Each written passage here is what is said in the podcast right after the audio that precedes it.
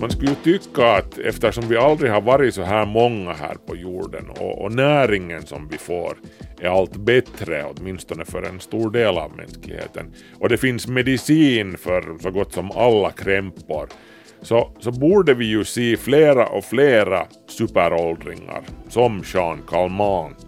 Men det gör vi inte. Och det här har fått forskarna att sätta pannorna i djupa veck liksom. 10, 9, 8, ignition sequence start. 5, 4, 3, 2, 1, 0. Quantum leap. Salto quântico. Salto quântico. Salto quântico. Salto quântico. Salto quantico. Salto quantico. Kvantum. Det du inte visste att du ville veta. I förra veckans avsnitt funderade jag kring temat evigheten. Tack för responsen förresten som kom in i anslutning till det temat. Jag ska låta det smälta lite och så småningom så kanske vi återkommer till det i någon sorts evigheten del 2. I veckans avsnitt ska vi fortsätta lite på sätt och vis på samma tema. Vi ska titta på det biologiska livets nestorer. Vilka av alla livsformer här på jorden har varit bäst på att tänja ut sin levnadsbana allra längst? Hur går man tillväga för att leva så länge som möjligt? Vad kan vi människor lära oss av sköldpaddor, hajar, träd och, och övriga långlivade livsformer?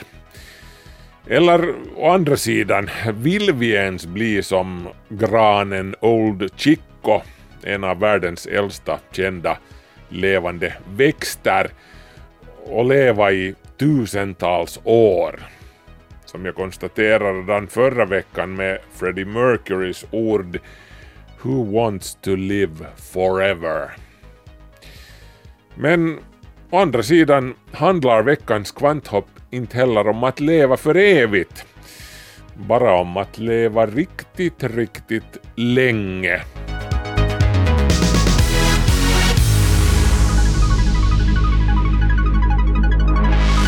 Välkomna med. Jag heter Markus Rosenlund. Den allra äldste, det är vad jag är. Lägg märke till mina ord, mina vänner. Tom fanns här före floden och träden. Tom minns den första regndroppens fall och det första ekollonets fall.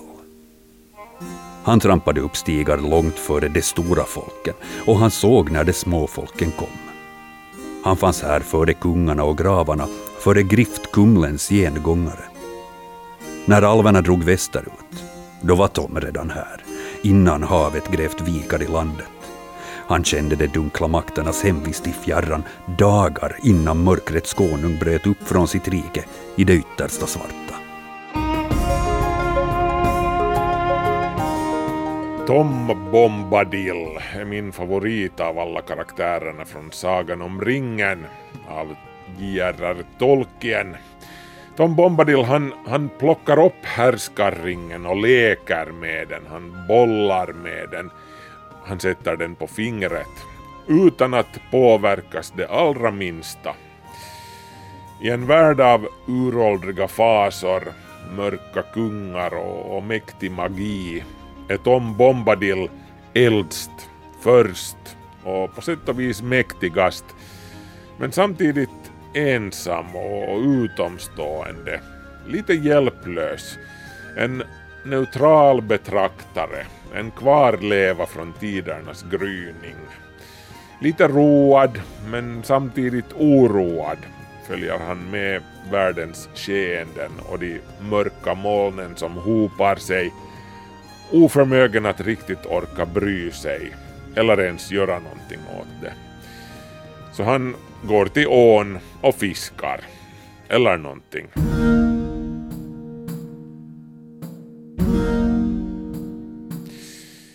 Ja, ja, men vad har nu det här med någonting att göra, kanske ni frågar. Nå, vi, vi människor vi inbillar ju oss ofta att allting började och, och tar slut med oss. Vi ser på våra gamla pyramider och, och mossiga slottsruiner och, och vi läser våra heliga skrifter som bevis på att allting börjar med oss. Att allting står och faller med oss. För att ta luften ur vårt Tom Bombadil-komplex brukar jag hänvisa till den här jämförelsen där man komprimerar hela jordens ålder, eh, cirka 4,5 miljarder år, till ett kalenderår. I den här jämförelsen uppstår jorden den 1 januari och nu är den 31 december vid midnatt. Eh, vi har varit inne på det här tidigare i Kvanthopp, men vi tar en snabb sammanfattning. På den här skalan, med hela jordens ålder komprimerad till ett kalenderår, dyker det första primitiva encelliga livet på jorden upp omkring den 25 februari. Sen händer det ganska lite faktiskt, fram till den 16 augusti då de första flercelliga organismerna dyker upp. De första svamparna uppträder den 15 november och de första landburna växterna, de första gröna växterna alltså, de, de ser dagens ljus den 22 november, två dagar efter de första fiskarna och två dagar före de första insekterna. Reptilerna, som vi ju brukar betrakta som riktigt urgamla, de gör entré den 6 december och däggdjuren de ser dagens ljus den 13 december. På självständighetsdagen respektive Lucia-dagen, det vill säga. Människans första upprättgående förfader reser sig upp den 31 december på nyårsafton kring halv tolv på förmiddagen. Homo sapiens, den moderna människan, infinner sig senare samma dag klockan 23.36. Jordbruket uppfinns 23.59, en minut före midnatt. Och den industriella revolutionen börjar samma minut, 23.59.58, två sekunder före midnatt.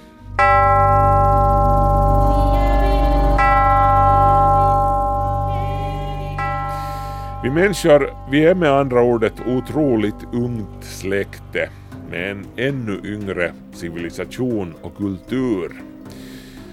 Och samtidigt som vi går här och tror att vi, vi har funnits här sedan första början, samtidigt existerar de här tysta observatörerna från urtiden, verklighetens Tom Bombadil. De står på kullarna och och simmar tyst genom de mörka havsdjupen och, och undrar vad de där tvåbenta nykomlingarna väsnas för. Undrar just varför de sågar av grenarna som de sitter på.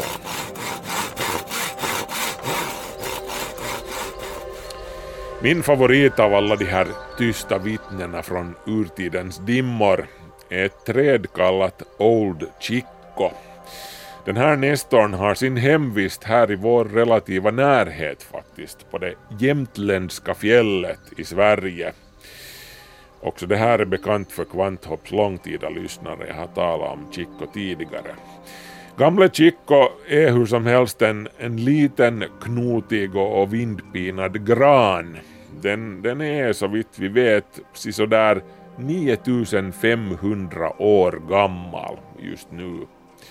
Old Chicos ålder har bestämts genom kol-14-dateringar av gamla kottar hittade under granen. Och det är alltså inte själva trädstammen som är 9500 år gammal utan det, det är delar av rotsystemet som har överlevt och, och med tiden skjutit ut nya delar, nya stammar. Inga ursprungliga delar av Old Chico lever idag eh, men genetiskt sett är det samma trädindivid som i förbiblisk tid. Min morfar han brukar skryta med sin gamla yxa som han hade ärvt av sin pappa. Det är en prima yxa, sa morfar. Jag har bytt ut skaftet två gånger och bettet en gång. Jag iddes inte ta den där diskussionen med morfar att är det nu sen samma yxa om samtliga delar har bytts ut, vissa till och med flera gånger. Å andra sidan så kunde han ju då ha sagt att ja, ja, men absolut största delen av cellerna i din kropp har också bytts ut flera gånger under din livstid. Är du inte ändå samma person? Ja, no, i och för sig. Och det är ju här som poängen ligger på sätt och vis. Det som skiljer morfars yxa och oss levande varelser åt är att till exempel Old Chicos unika DNA är precis samma som det var den där dagen djupt nere i stenåldern då lilla Chico först slog rot i den magra jämtländska myllan. Det finns en konkret kontinuitet där.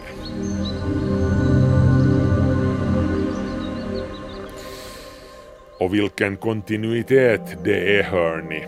De första spåren av bosättning i det som idag är Finland härstammar från cirka 8900 år sedan.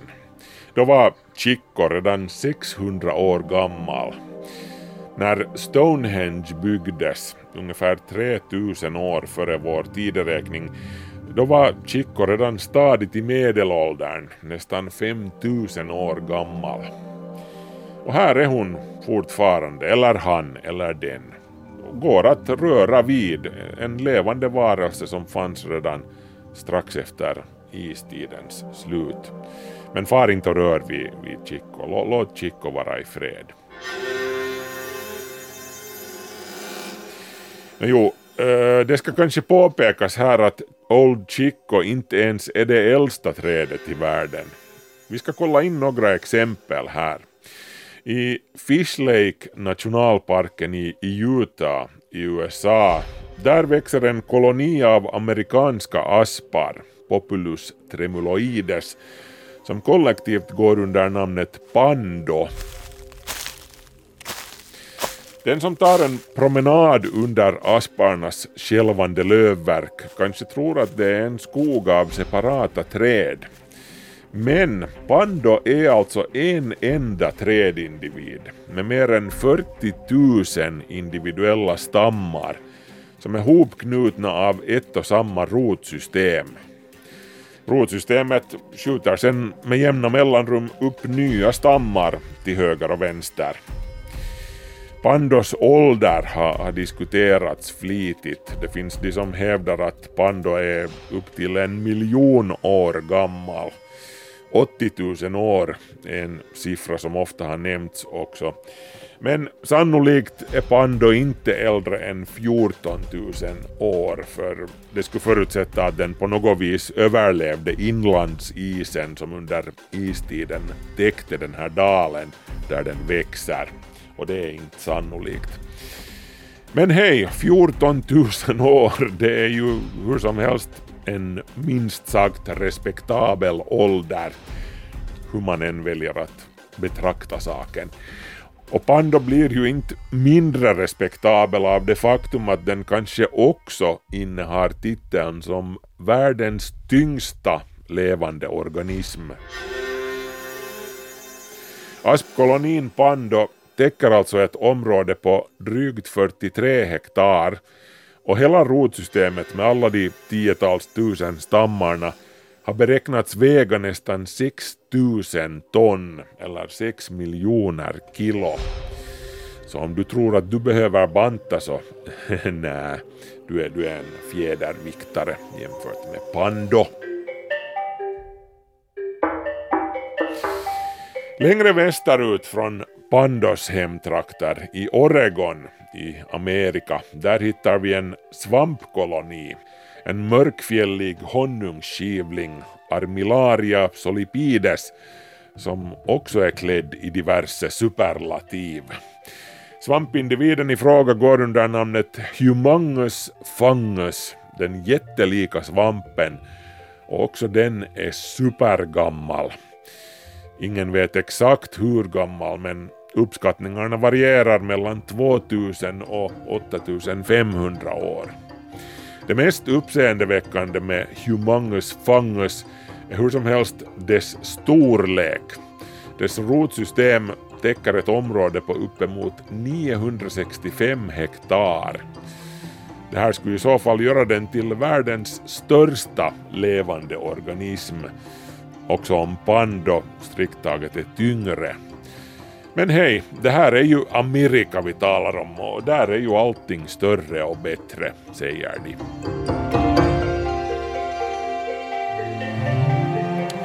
Men varken Old Chico, Pando eller Humangus Fangus kan hävda titeln som växtrikets absoluta nestor. I Tasmanien söder om Australien där finns en annan växt, Lomatia tasmanica eller kungslomatian, som också räknas till de äldsta levande växterna på jorden.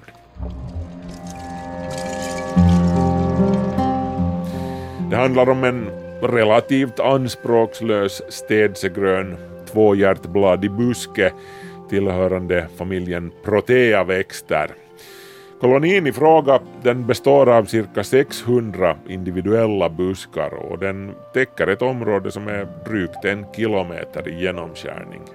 Också den kör med strategin att skjuta upp kloner av sig själv omkring sig själv fast i Lomatias fall så, så delar klonerna faktiskt inte på rotsystemet utan de har alla sina egna rötter. Det här låter ju som ett ruskigt effektivt sätt att föröka sig det här och man kunde ju tro att kungslomatian vore på väg att ta över hela världen men det är den faktiskt inte. Lomatia tasmanica är de facto utrotningshotad och det lokala botaniska sällskapet gör vad de kan för att plantera den vidare. Under den här kungslomatian har man alltså hittat fossiliserade blad som har daterats till 43 600 år. Och eftersom varje individuell buske är en klon av en och samma individ så kan det alltså röra sig om den äldsta kända levande växten i världen. Det vill säga om inte. Ja, det finns alltså en klonkoloni av sjögräset Posidonia oceanica nära Ibiza i Medelhavet som har uppskattats vara mellan 12 000 och 200 000 år gammal. Men no, den, den maximala siffran här är, är teoretisk eftersom havsbottnen som växten lever på bevisligen har legat på land i något skede för mellan 10 000 och 80 000 år sedan under istiden.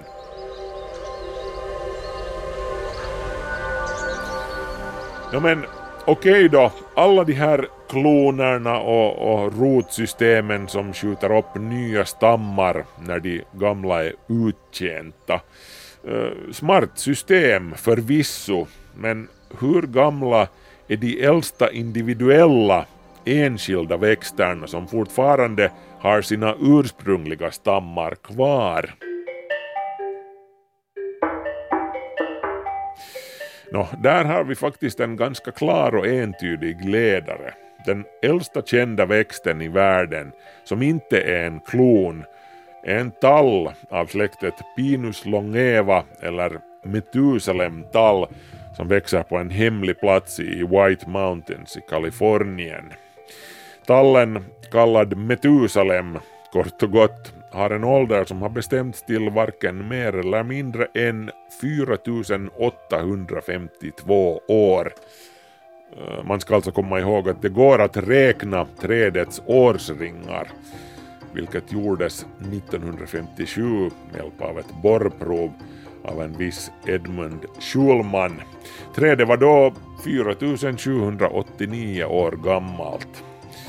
Det här innebär alltså att man kan använda Metusalems årsringar till att jämföra den årliga nederbörden i området ända tillbaka till året 1983 före vår tideräknings begynnelse.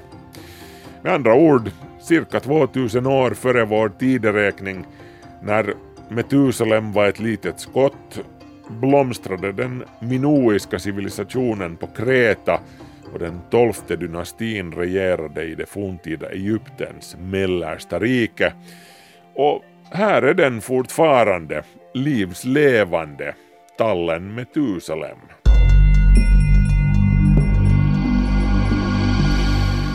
Den här sortens ålderssiffror på, på tusentals år är överhuvudtaget någonting som huvudsakligen är växternas privilegium bland det stora livet här på jorden. Djurvärlden kan inte riktigt konkurrera i det här avseendet. Inte för att det skulle saknas långlivade arter också bland djuren, allt är ju relativt. Inte minst korallerna presterar riktigt hyfsade siffror. De kommer faktiskt tidvis upp i fyrsiffriga tal. Det finns ett par släkten av svartkoraller, Antipataria, eh, vars ålder har, bestämts till drygt 4200 år. Eh, också de är tyvärr utrotningshotade. Och så har vi ett släkte av svampdjur i östkinesiska havet, glassvampar närmare bestämt, som kan bli uppemot 10 000 år gamla. Men hur är det då med, med djur som rör på sig?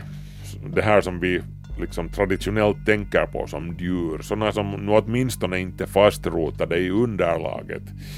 Nå, Islands musslan, Arctica islandica, som trivs i Nordatlanten, den är riktigt rejält långlivad om vi säger så. I oktober 2007 åldersbestämdes ett exemplar av islandsmusslan som hade muddrats upp vid den isländska kusten den var då 507 år gammal. Musslan i fråga fick smeknamnet Ming efter Ming-dynastin som härskade över Kina när musslan kläcktes. Ming var också av samma generation som Martin Luther. Behöver jag nämna förresten att Ming inte överlevde sin åldersbestämning. Vem vet hur gammal den hade blivit om den hade fått leva kvar på, på havsbottnen. Fiskarna, eh, de kan också bli riktigt gamla. Vissa hajar kan leva mer än 500 år. Som jag sa i ett tidigare avsnitt så tror man att det finns nu levande hajar som simmar runt i, i havet redan då regalskeppet Vasa sjönk och då Keith Richards tappade sina mjölktänder.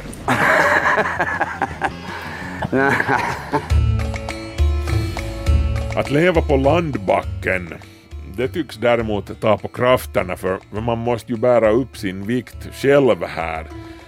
Så vi landlevande djur, vi blir inte riktigt lika gamla som de äldsta havsdjuren. Rekordhållaren här på torra land är en aldabra sköldpadda av hankön kallad Advaita som kläcktes omkring 1750 och dog den 22 mars 2006. Advaita, namnet betyder för övrigt den enda på, på sanskrit, blev därmed uppskattningsvis 255 år gammal. Den som siktar på ett lika långt liv kan ju ta tips för sin diet från Advaita eh, som levde på en blandning av vetekli, morötter, sallad, kikärtor, gräs och salt. Men vi människor då? Nå, vi blir ju faktiskt hyfsat gamla vi med, åtminstone om man jämför med hundarna och katterna. Rekordet innehas av fransyskan Jeanne Calment som blev 122 år gammal innan hon slutligen fick besök av liemannen. Det här skedde 1997. Calment hon rökte för övrigt regelbundet tills hon var 117 år gammal och, och inte spottade hon i glaset heller. Choklad lär hon ska ha gillat också. Kalman hon överlevde sitt första barn med 64 år och sitt enda barnbarn med 34 år. Under sin livstid träffade Jean Calment bland annat Vincent van Gogh som hon inte hade värst mycket gott att säga om. Han var smutsig, sjabbigt klädd och uppförde sig otrevligt. Calment var också med och såg med egna ögon när Eiffeltornet byggdes. Men hur ser det ut i framtiden? Hur gamla kan vi människor bli? Man skulle ju tycka att eftersom vi aldrig har varit så här många här på jorden och, och näringen som vi får är allt bättre, åtminstone för en stor del av mänskligheten, och det finns medicin för så gott som alla krämpor, så, så borde vi ju se flera och flera superåldringar, som Jean Calment. Men det gör vi inte. Och det här har fått forskarna att sätta pannorna i djupa veck liksom. För sådär tio år sedan tog forskare vid Albert Einstein College of Medicine i New York City en titt på den så kallade Human Mortality Database. Den är en befolkningsdatabas som, som drivs av tyska och amerikanska demografer som listar upp dödsorsaker i 38 olika länder. Och vad forskarna fann var att den högsta rapporterade åldern i de undersökta länderna, Frankrike, Japan, USA och Storbritannien, började öka snabbt i början av 1900-talet och, och som snabbast ökade den på 70-talet. Men sen, kring 1990 ungefär, började kurvan plana ut vid ungefär 115 år.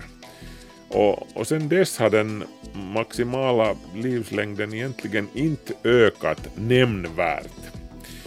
Visst förekommer det ju de som lever ännu längre än 115 år men, men forskarna förbluffades av att 115 år tycks vara någon sorts naturlig övre gräns baserat på statistiken. Eh, vi tycks alltså inte bli stadigt äldre och äldre, lite på samma sätt som som världsrekordet i längdhopp tycks ha fastnat strax under 9 meter. Återstår att se vad, vad gentekniken har att komma med som eventuellt tänjer på den här gränsen i framtiden. Det ultimata målet som, som vissa ser det är väl odödlighet antar jag. Och odödlighet är ju faktiskt inte direkt något problem för naturen. Det finns ingen naturlag som säger att man måste dö efter en viss tid. Eh, till exempel, det finns en viss sorts manet kallad Turritopsis dorni som i, i princip kan leva för evigt. Eh, om, om ni nu undrar vad, vad evigt egentligen betyder så kan ni lyssna på förra avsnittet av Kvanthopp. I alla fall om, om Turritopsis dorni blir skadad eller hotas på något vis så kan den återgå till polypstadiet. Den, den går alltså tillbaka till barndomen. Och sen börjar den sitt liv från början. Och i teorin kan den göra det här hur många gånger som helst. Men sannolikt så blir den ju sen förr eller senare uppäten av någon högre upp i, i näringskedjan.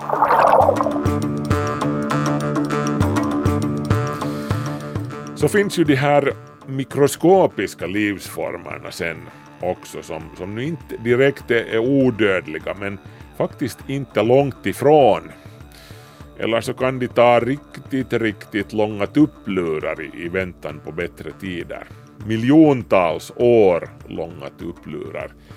Eh, det finns gott om exempel på bakteriesporer som har återupplivats efter miljontals år av eh, isolering någonstans.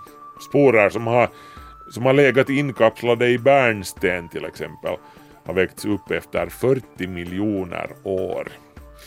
Ännu mera extremt, sporer från saltavlagringar i New Mexico i USA, eh, närmare bestämt Bacillus maris mortui och Virgibacillus pantotenicus, har aktiverats efter 250 miljoner år. Det här måste ju vara ett tämligen svårslaget rekord. Men okej då, de här bakteriesporerna de har ju liksom inte levt aktivt i 250 miljoner år. De har, de har bara legat i stasis och, och skippat en massa tid däremellan. Apropå Arktis och, och, och kalla trakter så har vi ju sen också de här mikroorganismerna, extremofilerna som trivs riktigt bra i, i jobbiga miljöer som kan bli helt galet gamla utan att sjunka i dvala. De så kallade endoliterna är särskilt bra på det här. Eh, Endoliter kan vara arkeer, bakterier, svampar, lavar, alger eller amöba. De har det gemensamt att de bor inuti stenar och, och i berggrunden. Endoliter har påträffats så djupt som tre kilometer under jordytan men de lever också i stenar uppe på markytan i, i extremt torra och kalla områden som på Antarktis. I Sibirien där har man hittat den här sortens aktinobakterier som har en uppskattad ålder på en halv miljon år. Och grejen med de här små krabaterna är alltså att de inte fuskar inom citat genom att ta tusentals år långa tupplurar eller ligga liksom djupfrysta eller någonting. De lever på riktigt konstant och oavbrutet i hundratals tusen år. De har bara en så oerhört långsam ämnesomsättning. Endoliterna är av särskilt intresse för astrobiologer som tänker sig att Mars och andra planeter och månar kunde utgöra potentiella hemvister för utomjordiska endolitiska samhällen.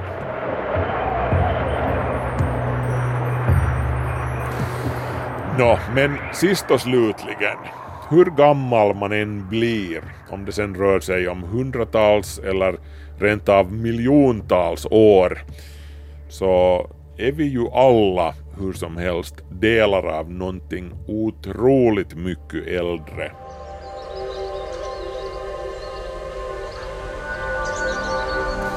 Jag talar om själva livet på jorden som ju kan ses som en helhet, lite som de individuella stammarna i Pando. Allt liv på jorden är ju släkt, trots allt. Allting precis allting här som lever på jorden hänger ihop. Den äldsta kända fungerande genen inuti dig och mig är den som kodar för enzymet glutaminsyntas. Glutaminsyntas producerar aminosyran glutamin från glutamat och ammoniak Eftersom det här enzymet är en avgörande del av hur cellerna tillverkar proteiner och, och tar bort överskott av kväve har det naturliga urvalet bevarat den här genen som kodar för glutaminsyntas oförändrad. Varje levande organism på jorden har och använder den här samma genen som först utvecklades för mer än två miljarder år sedan. Det här var till och med innan de första biologiska cellerna med en kärna uppstod. Och det var definitivt före själva det finländska urberget som bildades senare för cirka 1,6 miljarder år sedan. Så ja, vet ni, jorden den tog alltså form för cirka 4,5 miljarder år sedan och de äldsta bekräftade spåren av liv är 3,7 miljarder år gamla. Det är en 3700 miljoner år lång kedja som vi är delar av. Vissa menar att den här kedjan kan sträcka sig ännu längre tillbaka än så, eh, 4,1 miljarder år.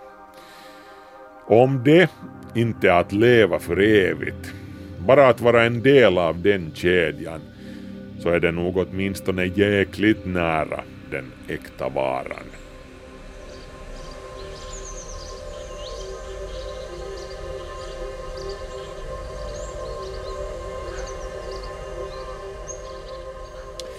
Så där ja hörni, vissa livsformer lever i tiotusentals år men det här avsnittet av Kvanthopp har kommit till sin ände nu. Ett nytt avsnitt blir det ju som vanligt på Yle Arenan nästa lördag och du hittar Kvanthopp också på Facebook, så titta in där. Markus Rosenlund säger nu ha ett skönt veckoslut och vi hörs. Hej så länge.